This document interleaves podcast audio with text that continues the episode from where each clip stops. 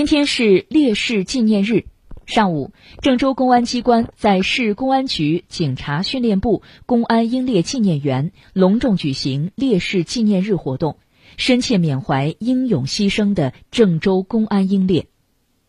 上午十一点，在庄严肃穆的气氛中，祭奠活动正式开始，全场奏唱《中华人民共和国国歌》，伴随着深沉悠长的献花曲。四名礼兵缓步向前敬献花篮，全体民警脱帽脱帽默哀。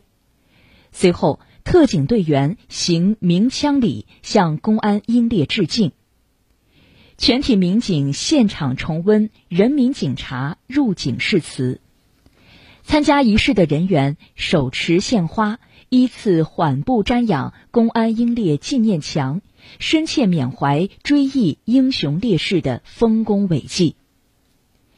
新中国成立以来，郑州市公安局先后有八十五位公安民警牺牲在工作岗位上，其中十八位被批准为革命烈士。